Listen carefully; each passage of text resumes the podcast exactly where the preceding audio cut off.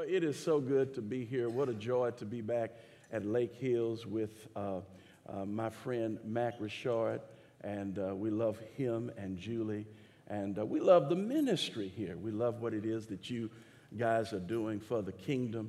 And uh, in many ways, we come over here, peep what you guys are doing, and we take it back to where we are. And uh, we don't tell anybody where we got it from. Nobody. it's what a joy to be here on today. Uh, my wife, Kathy, she and I have been married for 28 years. And uh, I'm, I'm proud of that. I'm proud of that. 28 years. And uh, when, we got, when we got to the point of 25 years, I just started telling everybody. Yeah, this is my wife, Kathy. We've been married for 25 years. That's, that's a constant introduction. Uh, I say that because it's a miracle that she's been able to put up with me for this long. Yeah, it's a miracle. Thank you, baby. Thank you for being here. And so let's, let's go to God in prayer on today. Go to God in prayer. Father, we love you and we thank you for our very lives. We thank you for the privilege of being in your presence on today. It is good to be with the people of God. I do ask that you would do what I cannot do on today. Lord, your people are at different places. They are at different bus stops in their lives. And I pray that you would deposit this word in their souls and that you would use it as you see fit. I pray that we would walk out of here ready to apply what it is that you have spoken into our souls so that we can be uh, images of you in greater ways, even as uh, was said by the praise team. We love you. Teach us to love you better. In the name of Jesus, we pray. Amen. Uh, most of us are umpires at heart. Uh, we like to call balls and strikes on somebody else. Friend, let me ask you a couple of questions. How do you respond when someone hurts you? How do you respond to people who don't think like you think or do what you do? To people who do not vote like you vote? How do you respond to uh, that person who has a moral failure, who does something that you would never do? Chuck Swindoll was speaking at a camp in California. And there was a man, elderly gentleman, who came up to him and said to him, Dr. Swindoll, I have been waiting for this for so long. I'm going to eat up every word that you say on this week. Right after that, Chuck Swindoll gets up to speak. He's on the front row and he is nodding off on the great Chuck Swindoll. He said, Okay, this is the first night. It's Sunday. He had a long drive. He's probably tired. Monday night, Tuesday night, he's catching Z's again, front row. Then on Wednesday night, he does the same thing. Now, Wednesday, Chuck Swindoll now is upset. He's frustrated. Uh, everybody is being blessed. Uh, he's well prepared. God is using him. But he has this fella on the front row going to sleep every night. He goes back uh, to uh, his cabin on Wednesday. He says, God, please help this man to stay awake. He's distracting me. Next night, he goes to sleep again. Friday night, his wife comes up to him before the service began, and he said, she said rather to him, uh, Dr. Swindoll, thank you so much for this week of ministry. Oh, and I want to apologize for my husband sleeping on you. He's been diagnosed with terminal cancer. And he only has a few weeks to live. A while back, we were talking about what it is that he wanted to do before he died. And knowing that you would be nearby, he said, I, wanted, I want to hear Chuck Swindoll speak in person. And so we came here.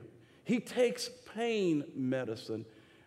The medicine helps him to manage his pain, but it also causes him to go to sleep. Listen to what she said. She said, Thank you for making this the best week of the last part of my husband's life. Swindoll said he could have crawled under a rock and stayed there for days because he made a judgment about this man. And he got angry at him without doing any investigation. Today, I want to speak from the subject freedom from fault finding. Uh, to be a fault finder is to assume the worst about another person without checking the facts. Uh, it, it is to pronounce a verdict on somebody without knowing their story, without understanding their heart, uh, without appreciating their weaknesses. If you would open your Bibles or your Bible apps to Matthew chapter 7. Uh, Matthew chapter 7, uh, we'll be looking there at verses 1 through 6. This is a familiar passage. You've heard it before. But I want you to hear it as if for the first time today. The Word of God says this Do not judge, or you too will be judged. For in the same way you judge others, you will be judged. And with the measure you use, it will be measured to you. Why do you look at the speck of sawdust in your brother's eye and pay no attention to the plank in your own eye? How can you say to your brother, Let me take the speck out of your eye when all the time there's a plank in your own eye? You hypocrite. First, take the plank out of your own eye, and then you will see clearly to remove the speck from your brother's eye. Do not give dogs what is sacred, and do not throw your pearls to pigs. If you do, you may trample them under your feet. They may trample them rather under your feet and turn and tear you to pieces. Judging others is a big deal in the Bible. It is the opposite of mercy. It is the enemy of forgiveness. It cuts off the free flow of love from one heart to another. And if you and I are going to create kingdom community, whether in our homes or in our churches, uh, create a kingdom ecosystem on our jobs. If you and I are going to do this, we have to be free from a critical spirit. Uh, you are talking about in this series, Free for All. And one of the great freedoms of life is to give people the grace to be human. Uh, Jesus tells us to discard fault finding for a few reasons. First of all, he tells us that fault finders attract fault finders. He, he gives us the same lesson three times in two verses, three clauses. They mean the exact same thing. He says, Do not judge, or you too will be judged, just in case you missed it. For in the same way you judge others, you will be judged. I think that's the same thing. He gives it to us another way. And the measure you use, it will be measured to you. A measure is just a means of weighing something, a standard by which you and I assess something. And what he's saying is that the standard that we use to evaluate and critique others, others will use that same standard to critique us. Uh, three clauses, the same thing. If we judge others, they will judge us back. Judging others has a boomerang effect. Now, who will judge us back? Well, first of all, people. We attract people who are people critics when we are people critics. People will judge us back. It's hard to live with all that negativity. When we have a family of critics, a whole team on the job of critics, people judge us back. Uh, but also, he's saying that God will judge us back. Not, not primarily in this life, he's looking into eternity. And what he's suggesting is that those of us who do not discard this spirit of criticalness, of criticism rather, If you and I constantly have this judgmental mentality, then it may be an indication that we are not kingdom citizens, that we have not been transformed by mercy, that we have not been gripped by the kindness of God because it's not being replicated and reproduced in our handling of other people. Yeah. Judging others, it has a boomerang effect. One day there was a a young girl um, who asked her mother, Mom, why do you have so much gray hair? And uh, mom thought about it and looked at her and sternly said, Every gray hair is representative of every time you disobeyed what I asked you to do.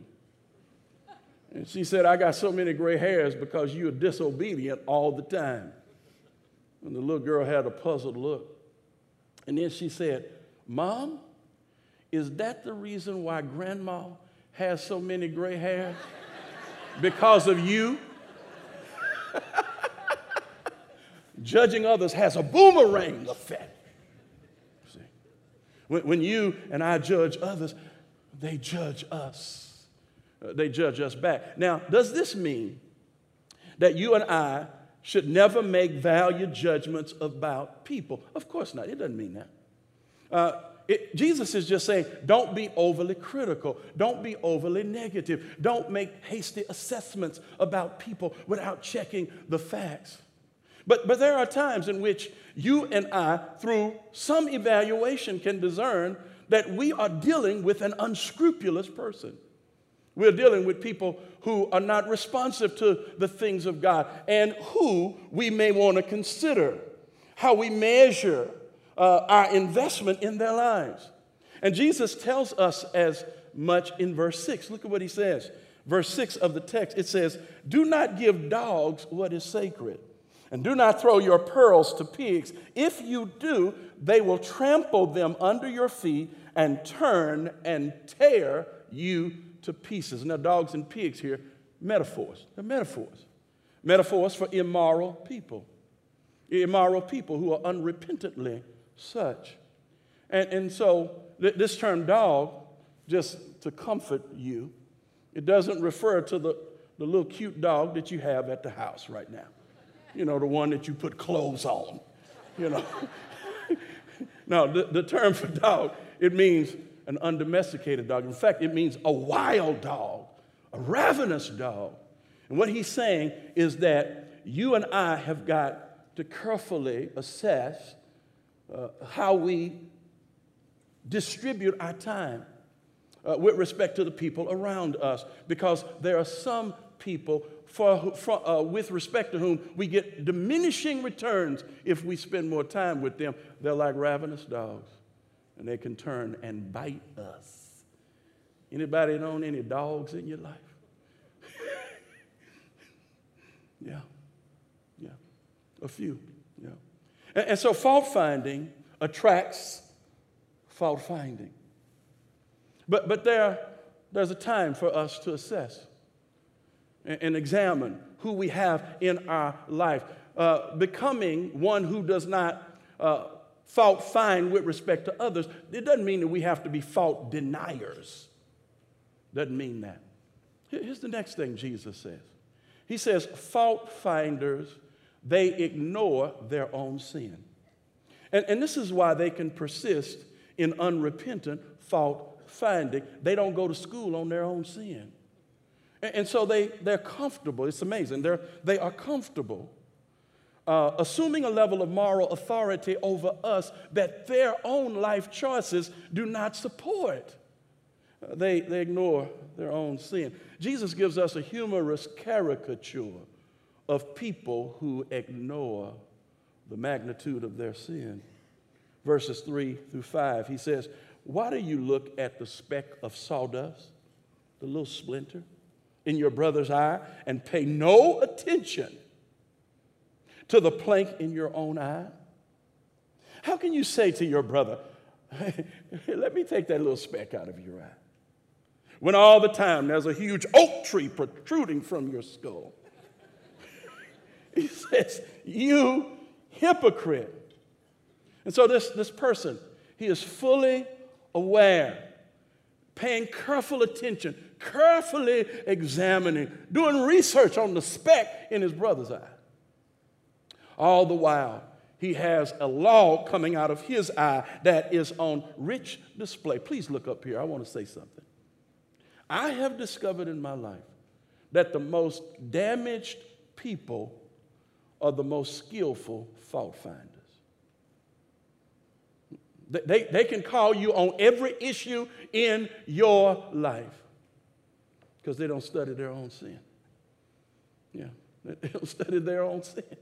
And, and so they, they, can, they have time because they're, they're too busy studying our sin, see. They have time to examine what you need to do and what I need to do. I got people like this in my church, but I know y'all don't have anybody like this in y'all's church.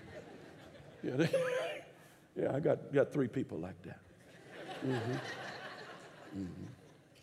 And, and that's the way it works. You know, somebody committing adultery is just, I mean, they're just most offended by a person who doesn't show them hospitality. Yeah. Uh, the person cheating on his or her taxes just can't believe that a coworker told him a lie. I just can't believe it. Because they turn in false tax returns. Uh, the people who are most damaged, the people who are most mired in sin, often they're the most skillful. They're the most skillful fault finders. Yeah. And so, fault finders, they, they ignore their own sin. I love what John Stott says in his commentary uh, on the Sermon on the Mount. He says this uh, We have a fatal tendency to exaggerate the faults of others and minimize the gravity of our own. Uh, we have a rosy view of ourselves and a jaundiced view of other people. And here's why. Oftentimes, we judge other people strictly by their actions, but we evaluate ourselves by our intentions. Jesus says something else here. He says, fault finders are unhelpful brothers and sisters. All of us in this room, we're spiritual siblings. We're brothers and sisters in Christ. But if we are too busy examining the other person's sin without learning about our own sin, discerning how we can uh, lean into God so we can overcome our own sin, then it makes us ill equipped to help our brother, to help our sister. Think about what Jesus says. He says, This person, uh, this fault finder's brother, see, just has a, a speck of sawdust. A speck of sawdust. But now, even though it's just a speck of sawdust, it's irritating. It, it's, it, it's irritating, it's uncomfortable. If it stays there, it can cause an infection. And so, even though it's only a speck of sawdust, it has to come out. But the fault finder is incapable of doing for his brother what is needed. He can't do it because the log is blocking his vision of the pebble that he only sees enough to accuse somebody of. Uh, he, his log coming out of his skull is so big that he can't even uh, maneuver enough to get the little splinter out of his brother's eye because he refuses to say no to his own sin. See? Uh, he is ill equipped to do one of the most important things in the spiritual life. He is incompetent, ill equipped to love his brother ill equipped to love his sister. He is incompetent in love. Yeah. He's incompetent in love. And so Jesus said, Here's a good idea. That tree coming out of your eye, deal with that. And then you'll be able to see clearly. You'll have the wisdom because you have addressed your own sin to help somebody else.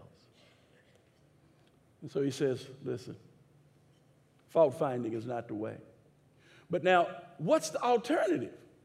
If we're not going to fault find, then we got time to do something else. What do we do with that extra time? Here it is we become grace givers. Yeah. And, and so the answer to fault finding is not retreating from people, it's not just minding our own business. Uh, it's not refusing to invest in somebody else. No, God wants us to help others take the, the speck out of their eyes. He wants us to help others who have logs in their eyes, but He wants us to do it as loving friends.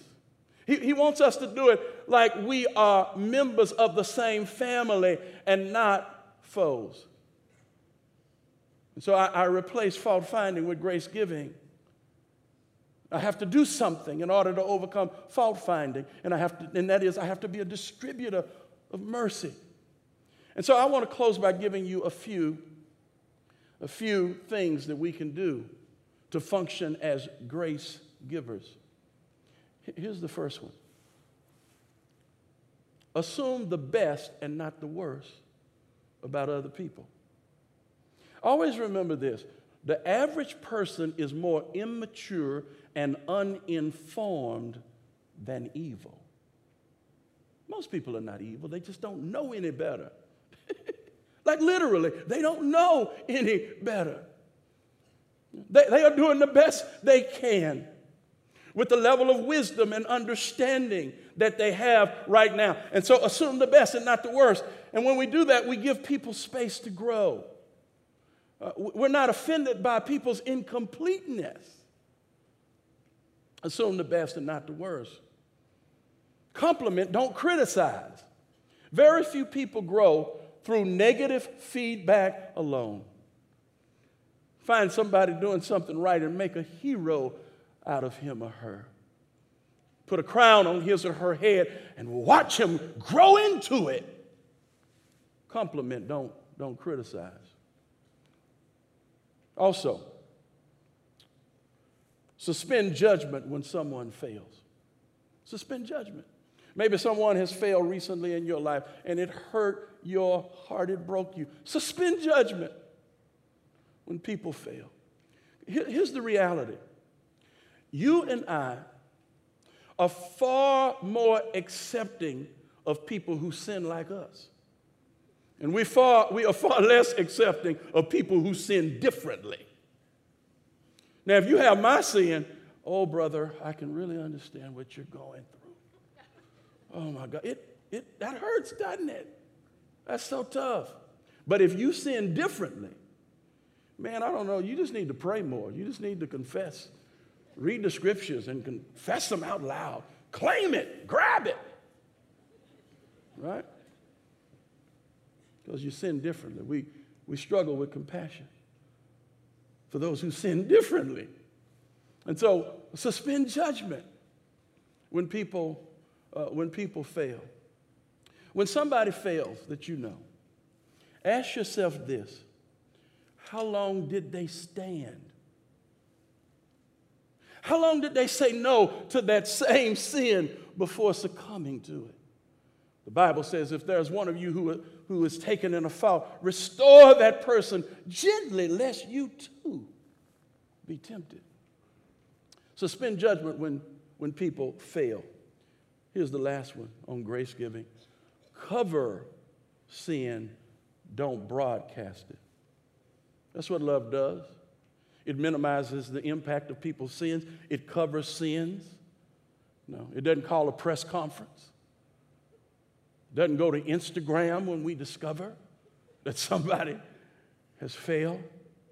1 Peter chapter 4 and verse 8, it says, Love covers over a multitude of sins. And this goes all the way back to the Old Testament. Noah, the Bible says, one day he drank too much from his vineyard. Y'all remember Noah, ark, right? Preaching, nobody coming to church. Yeah, yeah. So Noah, that Noah. So Noah, and I mean, it's a lot of pressure, right, with that ark. If he got off that ark, he was troubled. He said, I need a drink, right? All right. That's the urban version of that. Uh, so he, he drinks so much gin and juice that he gets drunk. And, and the Bible says that he, he, he went to sleep naked And he's just there. He, he's, he's sloppy drunk, right? And one of his sons comes to his tent, looks in, and sees him naked. But instead of covering his father, the Bible says he decided to broadcast his sins. And so he goes to his other brothers, uh, Shem and Japheth, and says, Listen, you got to come see daddy right now. he has lost it. He has too much gin and juice, Shem, too much gin and juice. And so they didn't want to see their father like that. And so instead of become, being a fault finder like him, the Bible says that they took a garment and they placed it each across their backs and they backed their way into the tent and they dropped the garment over his body because they wanted to cover his sin. They determined that they were not going to be fault finders. They determined that they were going to minimize the impact of their father's sins. That they were going to limit his exposure. And that's what you and I are called to do as siblings in Christ. You and I are called to cover each other. And not to broadcast what we have done, but to cover each other, to limit the range of knowledge with respect to what it is that we've done minimize the trauma of, our, of each other's failure. Aren't you glad that Jesus is a grace giver? uh, Jesus is a grace giver. And there's a great story. Uh, John chapter 8, the Bible says that there was this woman who was caught in the act of adultery. And the religious leaders, they bring her to Jesus. She's standing in front of Jesus and the group. And they say to Jesus, You know, the law requires that we stone a woman who does this. Now, what's interesting, ladies, is that the man was not there. Now, that's a whole, that's a whole different story. Like, where is the dude, right? They, they, it was, it was two. It was two people, right? And so the dude is not there. And Jesus says, okay, you're right, that's what the law says. So, any one of you who have not sinned, go ahead and throw the rocks. And the Bible says that one by one they left. Now, the older ones left first because they had a longer, a longer track record of sin. And then the younger ones eventually left. And eventually nobody was there but her and Jesus. And Jesus said to her, Has no one, has no one condemned you? And she said, No, sir. And Jesus said, Neither do I. Go and sin no more. Jesus covered her sin. Jesus extended grace to her. He handled her like a member of the family. He forgave her. He realized that her sin was sexual immorality, but that was not her identity. This was not her whole story. This was just the chapter that Jesus walked in on. So he treated her not as a fault finder, but as a grace giver. I'm so glad that Jesus is a grace giver. Do I have any witnesses in the house? We, we thank God I thank God for his grace. Friend, Jesus did not come to broadcast our sins. He did not come to criticize us because of our flaws. Uh, he, he didn't come to point a finger of rejection at us. No, he came to cover our sins. Jesus came uh, to rescue us from sin. Uh, Jesus came to deliver us from sin and to forgive us of sin. He came and died on wood to deal with the splinter in our eye, as well as the log protruding out of our head. Yeah, that, that's your Savior. And I don't know who you are today, but I want you to realize that if you don't know Him, He is not pointing a finger at you. No, His hands are open. His hands are extended to embrace you where you are. And you don't have to change your personality to come to Him. What He wants is a change of your priorities. Those of you who do know Him, because He is a grace giver, He has the wisdom to teach us how to be artful at extending grace as well. As a grace giver, He can give us the power to distribute grace to other people. God did not send His Son into the world to condemn the world, but so that the world through Him might be saved. God is not calling us to live as umpires who call balls and strikes on other people. He's calling us to be pinch hitters He's calling us to be cleanup hitters who help people come around the bases until they make it home. Can I pray? Father, we love you. And we thank you for this moment. Whatever it is that you want to do in the lives of your people, please do it. Whatever response Lord, that you were declaring, you were speaking to my sister, my brother, that you would give them the courage from the deepest place of their souls to say yes to you. If there's someone here who does not know you and have, has, have always seen you as a critic, always seen you as a policeman, always seen you as somebody who wanted to expose what was wrong about them. I pray that they would see you correctly now as someone who died. Died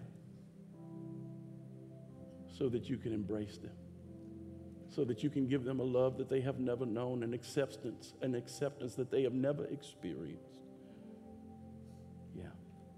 Give that. Pray that they would receive that then having received it and making you leader, that they would distribute that be a transformative agent in their families and in the other dom- domains of life. They traffic. We pray this in Jesus' name.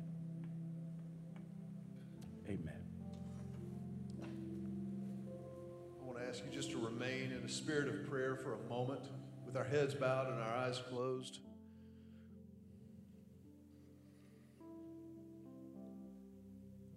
Nothing in this world is more powerful than grace. Grace that is truly amazing.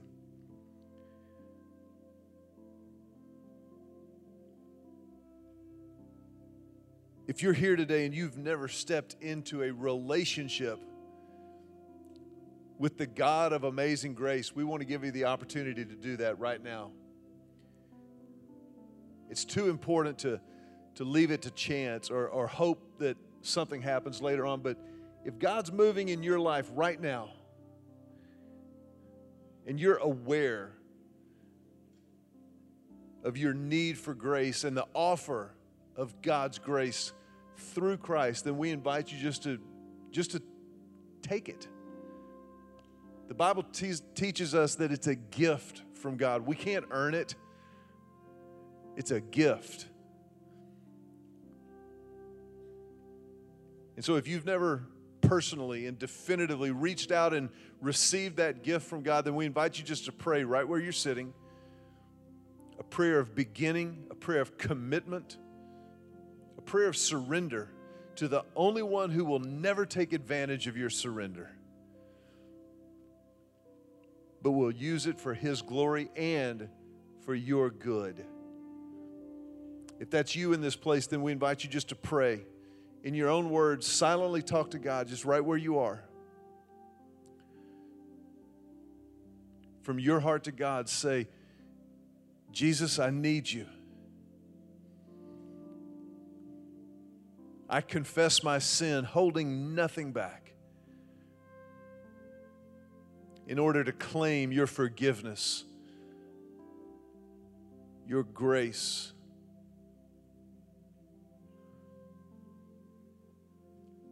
Jesus, I choose to believe that you died on the cross for me and that you rose again from the dead with the promise of new life. And I accept. I receive it now, and I will follow you from this moment forward.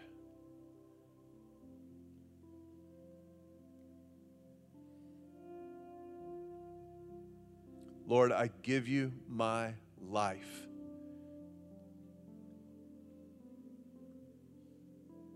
And I pray this prayer in your name, in faith.